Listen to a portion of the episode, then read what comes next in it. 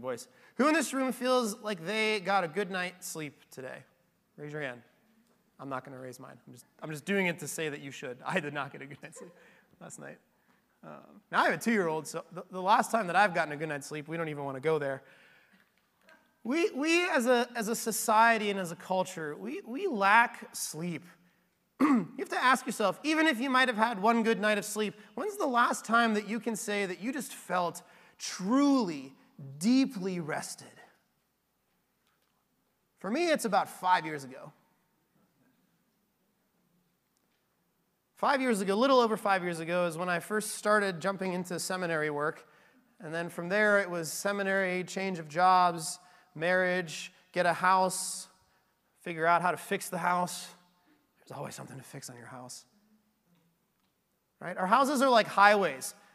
By the time they finish the construction zone, like got to start where they started because it's already bad again, right? Like you're just always doing something. And then you add the beauty, beauty of a child to the mix, which I love him, but man, he is exhausting, right? Sleep and rest is just not something that has been a part of my reality for much time. And, and if you look at studies that we've had throughout the years, I think I'm not alone and neither are you. Sleep and rest is something that we as a society are desperately deprived of. It's scary. On average, about forty percent or more of adults get a significantly insufficient amount of sleep and rest. So odds are, just about half of us in this room, statistically, this morning are coming here not well rested, not feeling that peace and that rest. If you talk to the average high schooler, it's about seventy-two percent of people. And in the high fifties in middle school, they're not getting enough sleep. It's, a, it's an epidemic. We know that word now in the culture that we live in, right? It's the silent epidemic, or I guess the lack thereof, because we're not sleeping. Right? We need sleep, and when we don't get it, it starts to impair a whole bunch of different things. One of the biggest things is that we actually can't absorb information and process it well when we don't sleep enough. Part of the nature of our sleep is not just that our bodies can't keep going, but that our minds can't keep going. And so we need rest to take what we've brought in that day in our brains and to process it and to store it. My son right now loves to watch the movie Inside Out. And if you haven't seen it, I suggest you do. It's this kind of like this view of, a, of an eleven-year-old girl from, from the people that run inside of her brain. Like there's a character for joy, a character for anger, a character, and they're like running her show in there. And you see like at the end of the day when she goes to sleep, they send all of her short-term memories to the long-term department. That's what sleep is for. It gets our, our stuff processed. And when we don't get it, it affects all kinds of things. We wake up irritable. Our bodies actually suffer. You, weight gain issues are part of the lack of sleep, amongst many other things. But we don't absorb information. Our minds don't work at one hundred percent. We're dragging. We're slow. And so then we fill in with things like coffee. Or as I like to call it, the nectar of the gods. We need sleep. It's not something that we have. Why do we lack sleep? Because we live in the fastest-paced society ever. We do. Everything is speedy. Our culture does not stop. If you think about it, our culture, we had to invent things like fast food or speed dating because we don't have time to meet people or to eat. That's the world that we live in. We actually idolize a lack of sleep. Tell me if you've ever been part of this conversation. You go to meet with somebody, and you're having lunch. Maybe you haven't seen them for a long time. And inevitably, you start, they start to talk about the things in life that keep them busy. Oh, I'm just so busy. You know, I'm running with this, and then I'm trying to get this new business started. And, you know, I have two kids, and they're driving me nuts. And, and you're like, oh, me too. And then you start to, like, upstage each other with your level of busyness. You ever have those conversations? Right? Well, I have, like, a ninety-hour week. Oh, well, I have, like, a one hundred ten-hour week. Well, I have, like, a four hundred-hour. Well, there's not that many hours in a week. Yeah, I know. I figure it out somehow. I don't know how I do it. Look at me. Right? We, we actually, as a culture, idolize busyness. Because when we're busy, we're being productive, and what we produce is what defines us and gives us value. Do you see how it kind of adds to the mix? And then, on top of that, we have this beauty of technology. And this is not, this is not social media related. I'm not harping on, on that. But one of the things that technology was supposed to do is to make our lives easier. Well, I don't know about you. Technology makes my life harder. I spend more time trying to figure it out or fixing it than to have it actually help me. Right? If you ever want to see frustration at technology, watch me ask my Alexa at night to try to do something for me. All right? I have to talk to her like she's deaf. Alexa, please. I didn't say movies. I'll just do it myself, right? Technology does not make our lives easier. And as a matter of fact, one of the things that it's done is it's overloaded us. This is from an article in the New York Post in two thousand fourteen. It says, we also see changes because of tech in our attention and our thinking.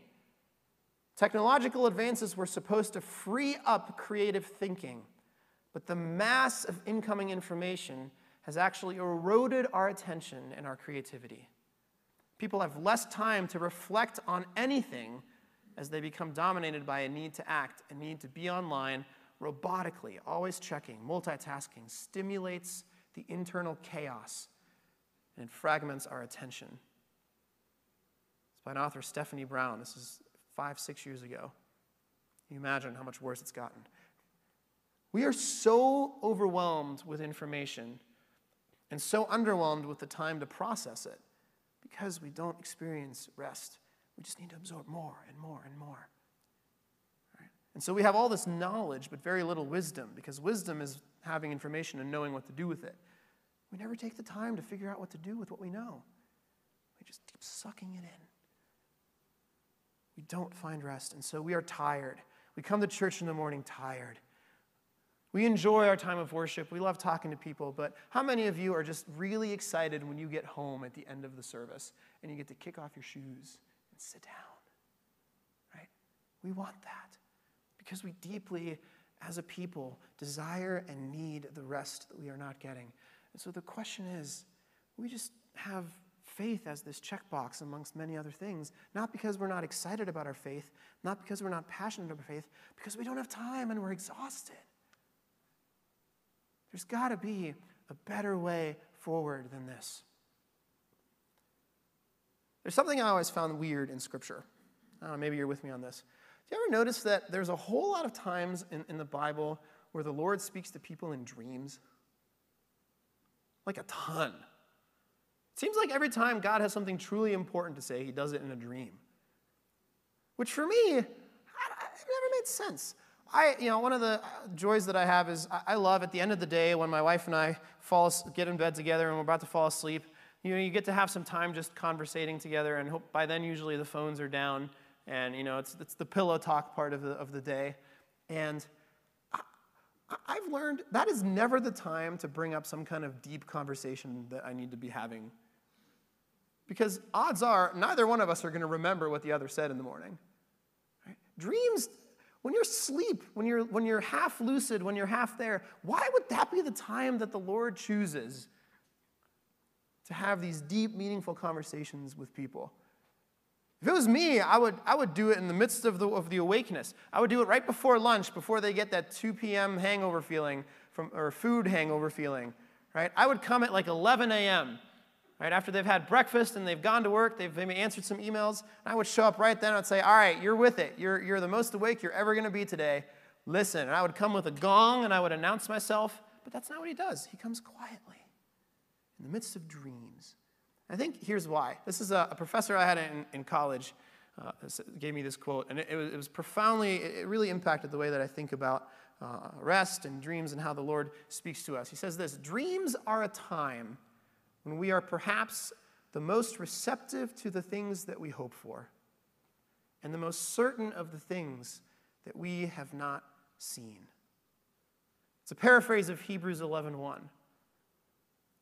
Dreams are the one time, that, that lucid, that calm, that relaxing time in our lives, are, are the one time when we aren't go, go, go, go, go, go, go.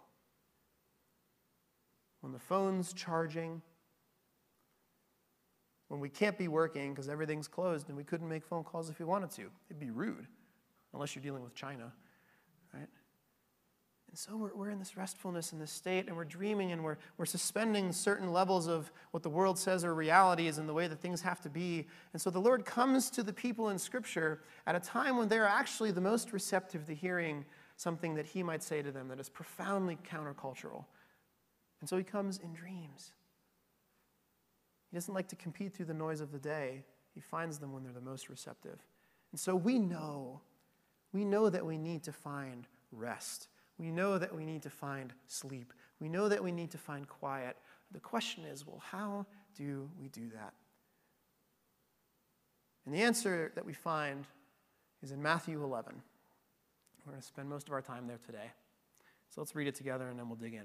It says this, "At that time Jesus declared, 'I thank you, Father, Lord of heaven and earth, that you have hidden these things from the wise and understanding and revealed them to little children. Yes, Father, for such was your gracious will.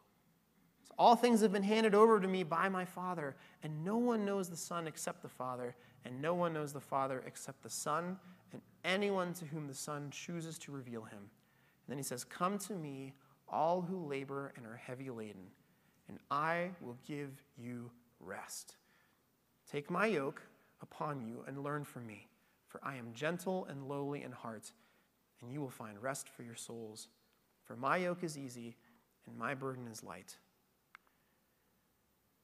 So first off, this passage comes in the midst of a kind of a time of judgment in some way. The, the Lord has done, Jesus has done all these miracles in various places, and the people, despite seeing the miracles and hearing him teach, they aren't receptive. They're not listening. They're not getting it.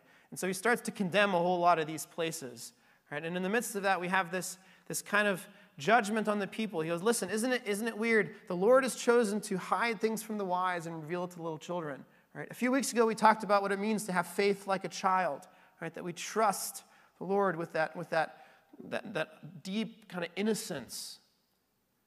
And so here he repeats it. He says, you know, the wise have things hidden, but the children are the ones that understand. And the only way we're going to get it is by Jesus revealing it. And then he gives us this passage about rest. And he says a few things. The biggest is this. Rest is not something that we can create or find for ourselves. Come to me and what? I will give you rest. Not if you do these things, rest will be a part of your life. Here's the seven steps to finding rest. Here's the way that you clear your calendar so that you can have more rest. You should quit your job so that you can have more rest. No, come to me and I will give you the rest that you're seeking. It's not something that we attain to, but it is a gift from God. And the only source of rest that we could get is actually from God. Everything else we get is a nap. He's offering us a deep twelve hours of sleep with nothing to worry about the next day and no children in the house. Right? He's offering us the true rest that comes from being content with life, from having sufficient actual physical rest. And he's offering it to us not just physically, but emotionally and spiritually as well. He's telling us, I will give it to you as a gift. But how? Through this idea of a yoke. What is a yoke? I put a picture up for you. A yoke is this. We can see that it looks like physically, but what's, what's really the purpose of it? It's this contraption. A lot of times it's related to oxen, uh, but we use it for a bunch of different animals uh, throughout Scripture. And it's this contraption that really serves two purposes. Number one, it's for steering, right? You, you can see a yoke that has one oxen in it or one animal in it, and they put it on, and then they have ropes, and they can use that to steer the neck of the animal. But usually it's paired. There's usually two in a yoke together, and it looks just like that. And predominantly, the yoke in Scripture is given to us as a training device. What you would have is you would have an animal who has been used to being in the yoke on one side, and then they would bring a younger animal and put it into the other side so that that animal would learn from the older one. In the beginning, as they would pull something, the older animal would take the brunt of the work and take the burden off of the younger one and allow it to just follow and learn and observe. But at the same time, the yoke is rigid. It forces the younger animal to go along with what the older does. Right? You can't get in the yoke and then just run off on your own. They should make yokes for toddlers. I mean, they do. They're those leashes. I always thought those were weird looking until I had one. Now I'm like, I will take it. Give me one of those. Yeah, I'll, put, I'll put my kid on a leash. Don't judge me for one second. I do not care. But, but that's what the point of it is. It puts them in a position where they have to follow along and be led, and they don't have a choice. And at first, it's under compulsion. But what happens is, over time, the animal gets used to doing the work inside of that yoke, and it becomes natural, and they just work together. And they say that on average, if you take the weight that a single oxen can pull, two of them can actually pull triple that weight, not double. Because when they're working together, they're able to accomplish a whole lot more. And so the yoke is this thing that trains. That's the first way that we see it talked about in Scripture. And the analogy becomes really easy, and we'll get there. But there's another way that it talks about it. It talks about the yoke in Scripture a lot of times. There's over sixty references to yokes throughout Scripture. And it references it in the relationship of slavery and of burden. And that one's a little darker. We don't like to think about slavery and burdensomeness, right? Leviticus twenty-six thirteen, I am the Lord your God who brought you out of the land of Egypt, that you should not be their slaves, and I have broken the bars of your yoke and made you walk erect. When the Israelites were under bondage, under slavery in Egypt, he talks about it as if there was a yoke placed upon him, upon the Israelite people. Right? First Kings twelve, your father made our yoke heavy. Now therefore lighten the hard service of your father and his heavy yoke on us, and he will serve you. Acts fifteen, this is the, the Jerusalem Council when they're debating on whether or not the Gentiles should have to follow certain laws. Now therefore, why are you putting God to the test by placing a yoke on the neck of the disciples that neither our fathers nor we have been able to bear? And so yes, on the one hand, it's this, this device that causes the animals to do what they're supposed to be doing, to learn and to grow and to be shaped by the older. On the other hand, it is a symbol for, for slavery and for, for entrapment, for being stuck. So here's how this breaks down in Matthew eleven. Every one of us, whether you believe it or not, we have a yoke upon our head. We're slaves to something. We are. We're all slaves to sin, first of all, but we are slaves to a whole host of, ma of masters. We are slaves to money. We are slaves to appearances. We are slaves to prestige. We are slaves to success. We're slaves to wanting to be loved and cared for. There's a million things in this world that enslave us, and many of us are slaves to busyness. And so the question is not putting on one yoke or not putting on a yoke. The, the, the reality is every one of us has some type of a yoke upon us. It's just the nature of how we are built. We are built to be mastered by something. We are creatures. We are not the creator. We are the created. And sometimes it's hard for us as people to remember that, because when it comes to the creation, we are the crowning glory of it. There is nothing made by God in the creation more glorious than mankind. Right? That's why everything is good as he creates, and then when he makes man and then woman, it's very good. We're the only thing that is actually designed to be mirrors and reflections of his character and his goodness in the world. We are supposed to look like, not physically, but in, in the way that we operate, like God. He creates us to be mirrors of himself in this world. And so he calls us very good after he makes us. But yet we are creatures. We serve something. It is built into your D N A. And you might say, I don't serve anybody, Vince. I'm my own master. Challenge. Come talk to me. Give me five minutes. I'll convince you.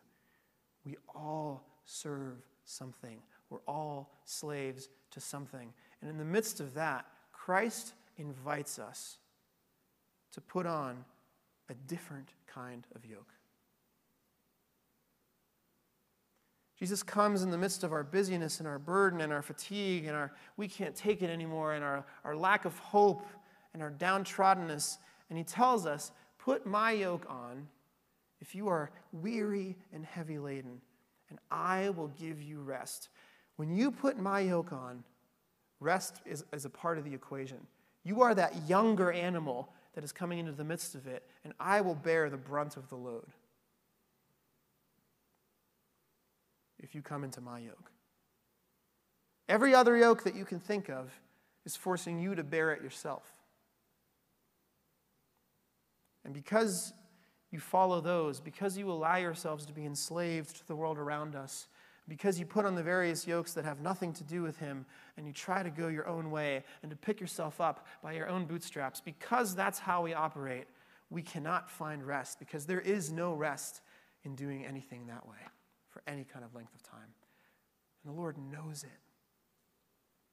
That's why he commands us to, to, to the Sabbath. You think it's crazy that there's ten commandments that God gives us? Like, there's ten important things that we have to do, and one of them is to, to rest. I don't know about you. In my house, you never have to tell me to rest. If I have the opportunity and he's napping, I'll, I'll rest. You don't have to force me to take a vacation. Please. But it's one of the commands, because he knows that we won't do it. We do not rest on our own. We need to find it in the midst of him. And so he promises that his yoke, compared to any other that you might wear, is going to be easy. It's not easy in the sense that everything's always hunky-dory, but it's easier than going your own path. He says, put my yoke on. My burden is light. I will give you rests if you just strap that on. That's all you have to do. This passage is a question of influence. We acknowledge that all of us are influenced by something. We can't avoid it. But the question is, what are we going to allow to be our primary guideline? What's going to be the fence post that we erect in our lives that guide us along the path? What path are we going to choose? Are we going to walk with the Lord, or are we going to walk on our own? One of those will find rest. One of those will not. I promise you. I can guarantee you that. And most of the world doesn't know this. The key to the Christian faith is to understand the idea that you get to choose your influence. You get to pick. We're freed by the cross of Christ. We don't have to walk with the way of the world.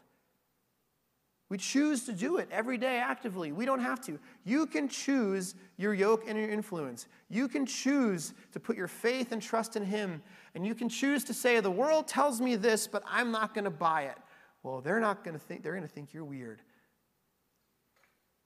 You can say, I'm going to choose not to pursue success at the detriment of my own sanity. You're going to say, I'm not going to choose to be dishonest and not forthright in order for, to selfishly gain, because I trust that the Lord will take care of me if I just do what he calls me to do. You can choose to have him be the primary influence of your life. You, you can. You're able to do that. You're empowered by the grace and the mercy of God every day in your lives to choose his yoke over the yoke of the world. That's the freedom you have as Christians. I think a lot of us don't think that. Oh, the world's just too much this way. You have the freedom. You can get up tomorrow and you can say, I'm not going to buy it anymore. The world's selling me a product that'll never make me happy. Right? It's like the new iPhone. The moment you buy it, a new one comes out. Then you got to buy that. Then you got to buy that. It's never ending. If you make this much money, you'll want this much. If you make this much money, you'll want this much. Do what the Lord calls you to do and work with whatever he gives you as a result of it. And be faithful in the midst of that and trust that he will provide and he will take care of you. That's the yoke that he asks us to put on. He's saying, I can see how exhausted you are with life. I can see how tiring it's been to live the way that you've lived in the world that you live in. I have a better way. It's easy and light in comparison. Probably not at every turn, but in the end, it's a way forward that'll let you find true rest. Rather than working harder or more, I'll teach you to be content. Rather than worrying to death, I'll secure your future so that you can breathe just a little bit. And rather than placing the burden of what's happening in this world and what to do with it on you, I will handle the world. I will create a plan. I will follow it through by sending my son to the cross. And then the only thing I'll ask you to do, instead of worrying about what's to come, is to just be faithful and trust that I have a plan and I'll take care of it. That's the glorious Christ we serve. What's the best way, as we wrap up this time looking at leadership as Christians, that we can lead? We put on his yoke. That's the great irony of the Christian faith. The way that you lead is by becoming a slave. The only difference is you choose who you're going to be a slave to. No one's forcing you. I don't know about you, but I want to enslave myself to the one who has my best interest at mind and heart at all times. I want to lay down the things that I freak out and worry about every day of my life, whether it's good enough, whether I'm good enough for my family, whether I'm good enough for my church, whether I'm good enough for the work that I'm doing, whether I'm, I'm good enough for my children. I, I lay all of that down and give it to him and just walk in faith and trust that he will provide. His yoke will guide you in the right directions. He will not steer you wrong. He never has and he never will. I always joke, you know, many of you guys know that I'm, I'm, I'm a product of, of two divorces. And so I, I kind of, over the years, you know, tr- trusting men in life has, has been a challenge. And I always joke that Jesus is the only man that's never failed me. I can't think of a single time that I've placed my faith in Christ, that I've actually been able and willing to take a bold step, and that I've, that I've taken that step forward, that he's let me down. I can't think of one. He doesn't. He doesn't always do what I want, but he does what I need. If you're tired, if you're weary, and I'm not just talking about a lack of sleep, if you need rest in your life, and we all do, take his yoke and put it on.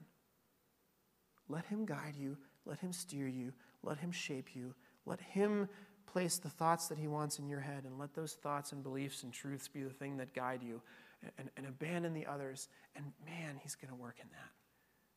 And you will come home at the end of the day. You might actually be physically exhausted, but yet find true rest like you've never found before. I promise you that. It's the way that he works. The whole of First and Second Timothy and Titus is about this tension of the world versus the leaders that God is calling and raising up. Right? The world thinks this way, but I call you to be this way, to guard the deposit. The world listens to this false teaching. Not so with you. You're going to be yoked to me instead. The world seeks an eye for an eye, but not so with you. You are going to show grace. The world paradoxically creates more pain just by trying to avoid pain. I'm going to teach you to suffer well and suffer with hope. The world believes one thing, but I created you, so you'll believe what I tell you to. And if you do that, you will find rest. I promise you. And that is the greatest way that we can lead in this world around us. Because I can tell you, when you walk outside these doors, you're going to encounter a whole lot of people that don't have rest. Many of them haven't had rest for decades. And when you, when you come into the midst of their lives and you come with the hope in Christ Jesus and the rested nature that he provides, and you can share that with somebody, with a brother or a sister, they'll want to know what it's all about. And you can say the same thing that Jesus says to you. Come to me. Come with me. Come to church. Sit down. Hear the gospel. Understand what Christ has done for you and what he offers you. And then put on his yoke and never turn back. This is the end of our, of our time in, in looking at leadership. Uh, for the next, to give you a sense of the rest of the year, for the next three weeks, we're going to do a sermon series on prayer and fasting, on what it looks like, what prayer is, how it works. Many times we are told and convinced that we need to spend more time in prayer, but we don't really talk about how to pray or what prayer is or how it works, or the nature of it and what Scripture says about prayer. So we're going to spend three weeks digging into that, and we're going to call it twenty-one days of prayer and fasting. And so one of the things I'm calling you as a church to do in the midst of that is to spend the next twenty-one days in prayer and fasting. Does that mean you shouldn't eat anything for twenty-one days? Please don't do that. Please. All right? If you, if you have, need to have an understanding of what fasting actually entails and what the point of it is and what it means, we'll, we'll talk about it over the next three weeks. For now, just spend time in prayer. All right, we'll get there. But it's a good time, it's a good season to be doing that as we gear up for Advent, because our, our, our church and our leadership is going to be spending some time in prayer over the next month. As we meet, we're going to start to have conversations about what this church is going to look like moving forward, what kind of people we're going to look to hire. Right? We need to have some staff that we bring in to do some of the things and ministries that in the midst of COVID have kind of subsided. And so we're going to be praying about that and thinking about that. And so what I invite you to do as, as the people of this church is to pray with us, to pray for your leaders, to pray for your elders and your deacons and your staff and for your pastor deeply, that the Lord might be at work in this place, that he might be stirring up something new, And then if we're willing to put on his yoke, that just watch and see what he does with Stow Press in the upcoming year. All right? We'll do that for three weeks. And then for Advent, we're going to look at a series called Greater Than, as we explore throughout Scripture the various types of Christ that we see and how Jesus is the greater of those. And that will get us through the end of the year and into Christmas, which by Lord's grace, we will be able to have in person here on Christmas Eve. Right? Because as much fun as it was to sit in my P Js and watch myself preach last year, I think I'd much rather be with all of you guys. So let's pray. Lord, we thank you for who you are. Lord, we are, are so blessed and so grateful that we can come to you in the midst of our deepest fatigue. So we confess to you that we are tired. We're tired in every way. We're tired with the things that you that we have to do throughout the week. We're tired with the jobs that we have to get done. Lord, perhaps even we're tired as a church. As your church globally, we're coming out of this pandemic where, you know, we've we've had to let things go and we've had to change the way we do things, and and we're, we're trying to get back to normal and to dig ourselves out of that the muck and the mire that we've been in, and it's just tiring. And so this morning we come to you, the one who promises rest, and we ask you for it. You tell us it's a gift. So we ask that you might gift it to us this morning, that through your Spirit we might find the type of rest that many of us have not found for years. That we would be able to go home and find contentment in the life that you've given us and the things that you're calling us to, and that we might have the boldness and the faith to put our trust and hope and actions in, into your hands, that we might move where you call us to move, even if it's not where we want to go, because we know it's good. Lord, give us the strength to do that. It is so hard to reject the yoke of this world, because it looks appealing even though it leads to death. So help us. Walk with us. Be with us. Be with us throughout these next three weeks as we spend time deeply in prayer for your church. Move us in the directions that you want to move us, Lord. There, there might be things you're calling us to do that not a single person in this building has thought about yet. We pray that you bring those things to light and that you give us the boldness to move in those directions as your church, as your people, because this is not our building. This is not our church. Stow Presbyterian belongs to you. Guide us, shape us, mold us. Grow us in your likeness. As we take on your yoke, Lord, we pray that it would become at first painful to, to be dragged next to you, but that eventually it would just become our nature to walk the same direction as you're walking. That a yoke might not feel burdensome, but that it would be a joy and a gift and a blessing to us. We love you and we praise you. And all his people said...